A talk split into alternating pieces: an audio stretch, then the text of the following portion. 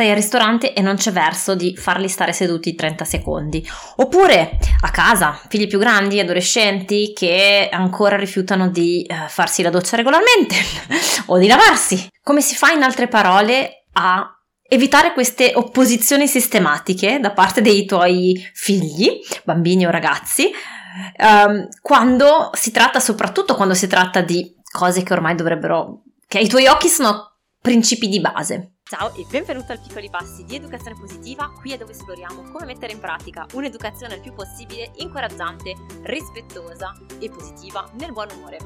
Sono Clio, mamma di due bambini, passato in azienda, oggi consulente in educazione positiva, coach genitoriale all'interno del percorso online per genitori Tempo per Crescere, divulgatrice all'interno del Summit per l'educazione positiva e oggi ti invito a considerare nuovi punti di vista sulle opposizioni dei tuoi bambini. Mm, respiro, un sorriso e cominciamo.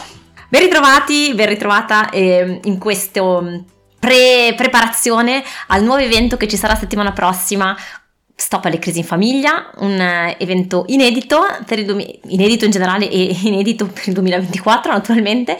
Um, abbiamo già fatto degli eventi legati a questo tema delle crisi in famiglia, ma i contenuti sono nuovi e andiamo a vedere insieme come come fare a uscire da quel circolo vizioso di stress, di fatica, di litigi, di voci che si alzano. Eh, tu che cerchi di spiegare, spiegare, far ragionare, non funziona, ti innervosisci, i bambini si oppongono. Eh, finite, finite, con ricorrere a, a, automatismi che magari non sono molto utili, che non ti piacciono, quindi poi ti senti in colpa e quindi poi hai sempre questa sensazione di essere eh, da una parte sempre di corsa, dall'altra poco efficace ne, nelle, nelle cose che utilizzi con i tuoi bambini e in generale comunque di vivere i momenti insieme, i momenti in famiglia, i momenti con i bambini con pesantezza, con eh, fatica, con eh, conflitto, con tensione e ti chiedi, mm, beh, fino a quando? Quando se ne esce? Quindi questo è un evento pensato per te. Uh, le iscrizioni sono assolutamente gratuite, sarà, um, ci saranno sia dei contenuti audio per facilitarti, perché lo so che abbiamo già 157 mila milioni di cose da fare, quindi audio, te lo puoi sentire quando vuoi e come vuoi nel, durante l'evento e con degli incontri in diretta, questo sì, che poi saranno registrati, quindi potrai comunque rivedere le registrazioni per poter avere comunque un momento di scambio di domande e risposte, di interazione, eh, per chi può essere presente in diretta, sempre, sono sempre momenti molto ricchi, quindi non vedo l'ora. Trovi il link, ti do appuntamento, iniziamo lunedì e giustamente mentre discutevo con, eh, con alcuni di, di, di voi via mail, magari sei tu che mi stai ascoltando, eh, ti ringrazio in questo caso, erano tutte risposte, eh, ho, ho, chiesto durante le vacanze di Natale un po' quali erano le, le domande principali che, eh, che, che, che, ti attraversano um, per poter arricchire non solo il percorso gratuito di settimana prossima, ma le prossime edizioni di Tempo per Crescere. È sempre bello poter apportare contenuti nuovi e, e, e, e, quindi grazie per tutti gli spunti, per tutte le domande super ricche, super interessanti. E una delle cose che appunto sono, sono emerse, sono venute fuori è proprio quella del riuscire a evitare, no? di prevenire questi momenti di mega scontro, a riuscire a vivere con, con, con più serenità. E vedremo sicuramente tante di queste cose e, e di questi spunti e di cose pratiche che possiamo fare settimana prossima, ma c'era davvero un elemento che uh, mi sembrava super interessante vedere insieme. Fin da questa settimana e il podcast è un po' il mio luogo privilegiato per poterci parlare un pochino più in intimità. Tra l'altro Grazie tantissime a chi mi ha risposto durante le feste, sono usciti alcuni episodi un po' più personali, un po' più vulnerabili e in tanti lo avete apprezzato. Quindi vi ringrazio perché ogni tanto è difficile, è difficile, cioè non è difficile nel senso che eh, non ho mai nascosto il, il, l'empatia che provo perché io per prima sperimento e vivo le difficoltà di genitore con i miei figli e, e, e la, mia, la mia nuova pelle professionale nasce dalle vicissitudini personali che, che, che ho attraversato. Sono molto grata di questo e, e non l'ho mai nascosto. Allo stesso tempo è vero che c'è condivisione e condivisione e che ci sono certi dolori, certe fatiche, certe cose che si vivono che sono magari eh, a volte un po' più così difficili da mettere a nudo. Quindi sono contenta di averlo fatto soprattutto nell'idea che possa aiutare qualcuno a qualcun altro a sentirvi, insomma, a sentirsi capiti, a sentirci insieme, a sentire che stiamo facendo questo, questo percorso di vita di esseri umani insieme. E con la stessa ottica e con la stessa logica, insomma, questa è una domanda che la, la, ci facciamo più frequentemente quando i bambini sono piccoli, no? Perché c'è un po' questa fase delle opposizioni, delle mega, delle mega crisi e, e quindi ci sembra proprio, me lo lo ricordo in maniera vivida e netta che tutte le mattine bisogna tipo trascinare il masso su per la montagna per fare delle cose che sembrano così semplici, no? Uscire di casa, mettersi la giacca, lavarsi le mani quando si torna, togliere le scarpe. E quindi c'è questa fatica di questo, questo sfinimento, questa cosa di dire ma, ma, ma sono dove sbaglio? Perché? Com'è possibile? Um, e adesso che sto scoprendo la pubertà, ragazzi, e la, la preadolescenza, ci siamo in pieno e, e, quindi ogni fase nuove gioie e nuove sfide. E, e ritrovo tantissimi aspetti no, di questo, ovviamente in contesti magari diversi, con modalità diverse, perché è chiaro che la capacità di risposta e, e di comprensione di un bambino di 4 anni non è la stessa di, una, di un bambino di 10, 11, 12 e più. Eh, però tante volte i meccanismi che poi si vanno a innescare tra noi e loro e le modalità di comunicazione, le resistenze sono davvero tanto simili e quindi, e quindi riscopro tutto da capo. Di cose come, cioè, perché ancora dobbiamo discutere sul lavarsi, farsi la doccia?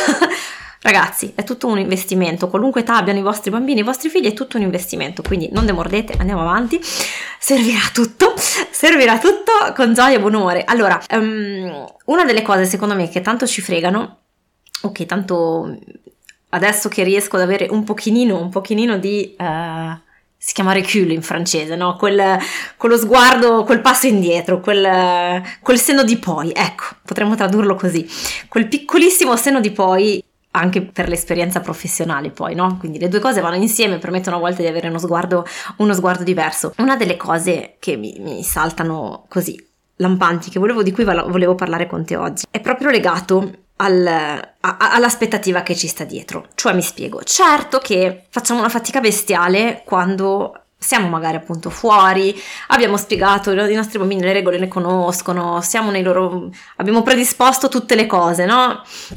Perché i nostri bambini possano stare, non dico seduti fermi tranquilli, però che comunque eh, possano comportarsi senza dar fastidio agli altri, eh, rispettando alcune, come dire, cose, chiamiamole di base, anche questo sarebbe da approfondire, no? capire perché a volte quello che noi chiamiamo una regola di base non ci rendiamo conto di quanto possa essere magari in contrasto con le capacità o le possibilità del bambino o della bambina in quel momento, oltre che in quella precisa fascia d'età, no? E, e, e quindi vedere come magari anche solo il fatto di um, stare seduti per la durata di una cena in un ristorante, anche se non è troppo tardi la sera, può essere un qualche cosa di ancora un po' difficile per un bambino che magari ha 2, 3, 4 anni. Eh, oppure che magari un comportamento che eh, era acquisito in un contesto, casa per esempio, possa non esserlo in un contesto diverso come il ristorante o come eh, a volte anche da un giorno all'altro in base a quello che è successo prima, cioè in che modo le nostre interazioni con i bambini e quello che è successo durante la giornata, anche se non sono per forza delle interazioni con noi, ma in asilo, a scuola, hanno talvolta un'influenza no? su poi nel, nel modo in cui i bambini si comportano. E quindi ci sono tantissime cose che potremmo andare a guardare nel generico, non rispettano delle regole di base quando facciamo una determinata cosa. ed è sempre un po' la sfida di affrontare in questi micro episodi in maniera più sintetica possibile, più efficace possibile, delle situazioni che in realtà hanno tantissime sfumature ed ecco perché l'obiettivo che io mi pongo è soprattutto di poterti dare delle chiavi di interpretazione, no? delle domande, degli spunti di riflessione perché tu possa riuscire a vedere le volte le situazioni che ti sembrano insolubili o incomprensibili con un punto di vista diverso e capire quali sono gli elementi che puoi tenere in considerazione per trovare poi di volta in volta la, la tua chiave, che poi eh, è qui che secondo me è tantissimo utile eh, partecipare a un gruppo di genitorialità, a un gruppo di coaching, a un percorso come eh, quelli che facciamo in tempo per crescere, perché ehm, poter confrontarsi con altri genitori che vivono difficoltà simili, dubbi, domande, interrogativi, Già solo il fatto di poter uh, avere un posto in cui porre questi interrogativi, in cui poter ascoltare i punti di vista degli altri, permette davvero tanto di di prendere un po' quella, quella, distanza che serve per alleggerire tantissimo, numero uno, e, e quindi poi per trovare dei nuovi automatismi E questo fa davvero un'enorme differenza quando poi ci troviamo con i nostri bambini, soprattutto quando la situazione è un po' tesa, la situazione è un po' stressante, quando le sollecitazioni sono tante, quando i nervi sono a fior di pelle. Anche solo aver potuto passare mezz'oretta o un'oretta ehm, a affidare questa difficoltà a, a qualcuno e, e, a poter sentire no, eh, quali altri punti di vista ci possono essere per riacquisire una fiducia diversa, per poi riuscire a osservare in maniera nuova gli episodi che viviamo e quindi trovare quella chiave, quella fiducia, quel, quel modo per applicare la teoria nell'unicità della tua famiglia. Fa tantissimo, fa una differenza enorme, l'ho vissuto su di me quando ero io ad avere le difficoltà e le fatiche, continuo a vederlo quotidianamente con i genitori nei, nei percorsi, nel, nelle consulenze, è, è, una roba incredibile. Um, quindi tutto questo per dire che effettivamente a volte è difficile eh, dare una risposta precisa a una domanda più generica perché senza che ce ne rendiamo conto, generalizzando così tanto la situazione, ci perdiamo dei dettagli che però sono fondamentali, no?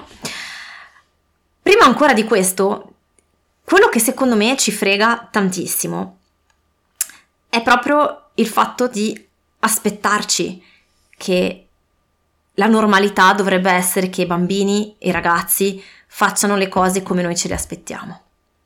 Cioè questo secondo me è un ostacolo incredibile perché eh, partiamo con... Um, come... perché ci, nel momento in cui ci scontriamo un'aspettativa diversa, cioè una realtà diversa rispetto alle nostre aspettative, ecco che parte quindi la frustrazione, la fatica, ma il perché, ma non è possibile.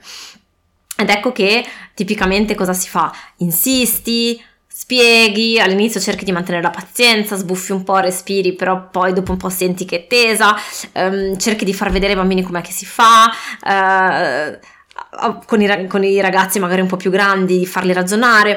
Ehm, e non è che sono cose sbagliate di per sé, attenzione, non sto dicendo che tu, tutte queste modalità siano per forza degli errori che facciamo, no, è che, è che è l'obiettivo che ci poniamo che è sbagliato. Cioè, partire con l'idea di evitare che i bambini si oppongano. È, è un po' come voler fare surf senza bagnarci, cioè è possibile, ok? Perché? Perché il modo stesso in cui tutti noi esseri umani capiamo chi siamo, cosa vogliamo, cosa è importante per noi, nasce in primis da un'opposizione a qualcos'altro con i bambini nella relazione con i genitori questo avviene tantissimo, no? Fin dai piccoli, la famosa età dei terrible two, che secondo me sono sicuramente un'età molto faticosa ma anche meravigliosa, è, è, proprio così, cioè io capisco che sono un essere umano, un bambinino, una bambinina diversa, separata, staccata da mamma e papà, che ho un, un potere personale, che posso agire sulle cose, come in primis dicendo no a quello che mi dicono mamma e papà, no? Dico no e quindi sono, e quindi esisto, e quindi sono io e non sei tu ma mm, lo facciamo tutti questa cosa, cioè quante volte ci succede um, di riconoscerci un, un, certo tipo di valore, di ideale, di causa perché rifiutiamo la causa opposta.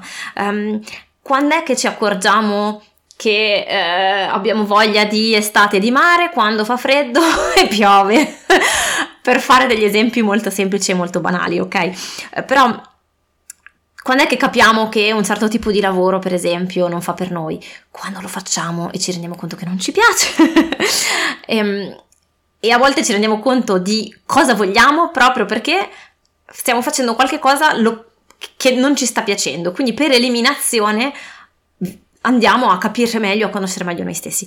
Quindi per i nostri bambini, ragazzi, cioè bisogna, immaginati, non so se ti, ti ricordi quando eri anche solo adolescente, no? Quanto era difficile a volte capire il perché di queste emozioni strane, di quello che stavi vivendo, il rapporto con gli altri, eh, il confronto a scuola con i compagni, con eh, eh, iniziare a esplorare la propria sessualità senza sapere che cosa stava succedendo. Insomma, quante milioni, mille milioni di domande, di sensazioni, di robe strane, di tensioni, di comportamenti che non sai spiegarti, no?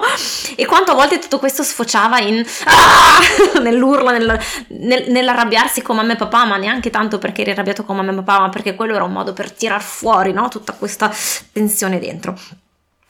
Quindi partirei, farei proprio un passo indietro anche in questo caso, no? Anziché darci come obiettivo quello di evitare l'atteggiamento positivo, vediamo come si può fare per vivere meglio l'atteggiamento positivo dei nostri bambini e quindi darci le risorse, perché lo so che siamo stanchi, lo so che è faticoso, non è che sto dicendo quando mia figlia mi risponde male ancora adesso, cioè ancora adesso, adesso che ha 10-11 anni, non è che dico, uh figata, mi risponde male, che bello, stiamo entrando nell'età meravigliosa, ma è tutto fantastico, evviva. No, cioè sbuffo anche dentro di me, sono che dico, oh la la la la la, perché pazienza, pazienza, pazienza. Quindi so che richiede tanta fatica, però l'idea non è, vedi come si trasforma, se tu ti dici ma non è possibile che mia figlia o mio figlio facciano così, ma perché non cambia, ma non è giusto, ma perché? Eh, tua figlia e tuo figlio restano quello che sono perché devono attraversare questa fase, ma tu vivi quella, quel momento lì con una fatica ancora più grande, no? E quindi ti privi di risorse utili che ti potrebbero aiutare per aiutare, accompagnare al meglio i tuoi bambini o i tuoi ragazzi in quel momento lì. E pensa quanto cambia il tutto se anziché ehm, arrivare con quell'atteggiamento di ma perché devi far così, dici ok, so che questa fase è un po' complicata, so che questa fase è un po' difficile, come posso fare per prendermi cura di me, per darmi le risorse in modo da arrivare nel momento in cui sono di fronte ai miei bambini e ai miei ragazzi con quello che mi occorre per non impazzire, per non sclerare, per restare il più possibile, ovviamente eh, poi ci sono anche le volte in cui sbocchiamo e sbagliamo, non importa, chiederemo scusa, però per avere il più possibile il nostro serbatoio pieno in modo da agire nel migliore dei modi con i nostri bambini, con i nostri ragazzi che resteranno bambini resteranno ragazzi con le loro posizioni, i loro no, i loro scatti, le loro emozioni. Questo non significa che non gli insegniamo naturalmente cosa fare di, queste, di questi scatti, che li lasciamo scorazzare liberi e, e non gli diciamo quali sono le cose, ma nel momento in cui loro si opporranno, no? Ed è normale che si oppongano, come possiamo fare per restare centrati, per restare calmi, per restare presenti, con- ed empatici, comprensivi nei confronti dell'esperienza che i bambini e i ragazzi stanno vivendo in quel momento di fronte al nostro no, al nostro limite, alla nostra regola, pur continuando a mostrare qual è il comportamento che eh, ci si aspetta da loro, qual è il comportamento che dobbiamo fare. Anche qui discorso ampio e credo che ehm, ci sia una cosa interessante che si mette in piedi, no? Che quando ne parliamo così tranquilli e sereni, possiamo anche eh, con più facilità fare quel passo indietro e dirci ok però cos'è più importante in fondo? La relazione con i miei bambini quello che gli voglio insegnare per quando saranno grandi eh, rifletto su tutte queste cose. Il problema è che quando siamo è come se ci fossero due forze no? che agiscono. Un obiettivo di lungo pe- più, più, profondo di lungo periodo e un obiettivo immediato. E questo avviene sia in noi sia nei nostri bambini ok? Perché è bello dirci costruiamo collaborazione ma poi nel concreto cosa significa? Perché collaborazione ehm, sì eh, dico certamente sì ma nel dettaglio bisogna andare a vedere perché genitore e, e figlio non hanno esattamente la stessa responsabilità naturalmente. Quindi poter rispettarci e impostare una relazione genitoriale di rispetto reciproco non significa comunque che eh, noi genitori dimentichiamo la nostra responsabilità nei confronti dei nostri figli e quindi bella lì amiconi e, e, e però la parte educativa dov'è, no? Quindi è capire come fare e quindi come impostare questa collaborazione da questo punto di vista. E collaborazione implica per forza avere un obiettivo comune quando pensiamo al gioco di squadra. E, però l'obiettivo comune dobbiamo farlo diventare obiettivo comune, cioè ti faccio un esempio, se um, voglio insegnare ai miei figli a mettere a posto la stanza, ok? Sicuramente è importante coinvolgerli e fare gioco di squadra, ok? Però è bene capire che per i miei bambini o per i miei ragazzi um, può non, non aver nessun senso avere come obiettivo quello di avere la stanza pulita perché per loro non è importante in quel momento. Lo è per me, ok? Quindi cercare collaborazione nell'obiettivo di avere la stanza pulita potrebbe risultare completamente inefficace e quindi evitare di, um, di evitare gli atteggiamenti oppositivi da parte dei nostri figli, fare il classico buco nell'acqua perché perché per un bambino di 3, 4, 5, ma anche di 10, 11, 12 anni avere la stanza in ordine non è un, non è un obiettivo, non è, un, non è, il loro obiettivo, quindi non è un obiettivo che abbiamo in comune. Come possiamo collaborare se l'obiettivo che abbiamo non è, non è un obiettivo comune, se l'obiettivo che abbiamo è solo nostro? Stiamo cercando di imporre con le buone e con dei sistemi carini un obiettivo che è soltanto nostro di genitori, ok? Questo non significa che rinunciamo a insegnare ai bambini come si fa a mettere a posto la stanza, ma che dobbiamo capire che c'è un obiettivo ulteriore, un obiettivo più profondo, no? Quindi dobbiamo passare dall'obiettivo immediato dal livello dell'obiettivo immediato a un obiettivo ulteriore. Perché quando sono nella situazione, resto sull'esempio della mettere a posto la stanza, ecco che lì abbiamo due obiettivi immediati diversi. L'obiettivo dei miei bambini può essere, o ragazzi, può essere quello di sto giocando, voglio continuare a giocare, eh, oppure di ah, ah la mamma è tutto il giorno che mi dà ordini e sbotta, adesso voglio oppormi perché sento questa tensione dentro e, e reagisco eh, distinto. Può essere che voglio tanto l'attenzione di mamma e quindi se ne combino una, lei si arrabbia, attenzione negativa è meglio di attenzione positiva. Ovviamente tutto questo non succede in modo consapevole, eh? sono tutte reazioni più inconsce, non è che il bambino si dice veramente così, però insomma l'obiettivo principale e immediato, se restiamo nel semplice, può essere banalmente sto facendo la mia torre di Lego, sto leggendo il fumetto, uh, sto facendo i videogiochi, ma a me cosa me ne importa di avere la stanza pulita? Cosa me ne importa a me che tra dieci anni mi servirà aver imparato a tenere in ordine? A 5 anni, 3 anni, ma anche 10, questa proiezione nel futuro non è un motivo sufficiente per motivarmi adesso. Quindi quello non è il mio obiettivo, il mio obiettivo è un altro. Ok? Mentre per me genitore è farmi rispettare, insegnare che devono pulire la stanza. Um, e che mi ascoltino i miei figli e poi anche stare un po' tranquillo e quindi evitare tutte queste storie, evitare di litigare, eccetera. Ok, vedi che siamo su un obiettivo, un primo obiettivo immediato opposto. Non possiamo impostare comunicazione e eh, collaborazione se partiamo da due obiettivi che sono diametralmente opposti. Cosa succede però se fai un passettino più in profondità? Facendo un passettino più in profondità puoi vedere che in realtà perché ti sta a cuore insegnare ai tuoi bambini a mettere a posto, per esempio? Perché gli vuoi bene, perché è la tua responsabilità, perché vuoi il meglio per i tuoi bambini, perché sai che nel lungo periodo questa cosa qua gli permetterà di diventare più responsabili delle loro cose, di prendersi meglio cura di sé e del loro spazio, perché vuoi ama- perché ami i tuoi figli, no? Perché vuoi creare questa connessione profonda con loro e impostare questa relazione di fiducia e trasmettere loro delle cose importanti.